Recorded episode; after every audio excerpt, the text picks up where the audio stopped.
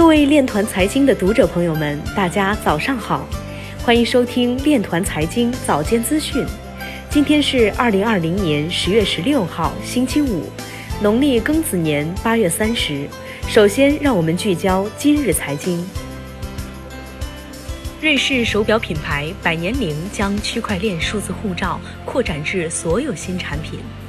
美国 SEC 委员 Pierce 表示，加密行业有必要认真对待美国 AML 和 KYC 法规。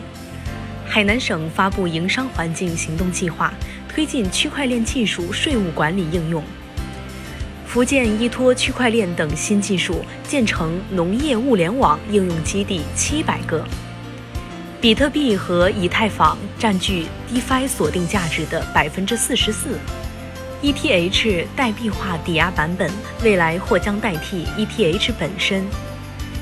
小蜜蜂币智能合约已通过知道创宇安全审计。隐私基础设施 New Cipher 现已启动主网。深圳综合开发研究院院长说：“深圳开展数字人民币红包试点，揭示未来发展路径。”第十二届全国政协副主席说。积极推进区块链等新技术的应用，提高数据共享规范性。今日财经就到这里，下面我们来聊一聊关于区块链的那些事儿。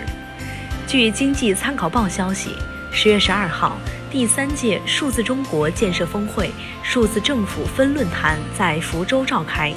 国务院办公厅电子政务办公室主任鲁向东表示。党中央、国务院作出推进数字中国建设的重要决策部署，意义重大，影响深远。目前，推进数字中国建设已经具备良好的支撑条件。当前，5G 网络覆盖范围不断扩展，云计算统筹优化基础设施资源，物联网、大数据、人工智能、区块链等新技术与政府业务深入融合。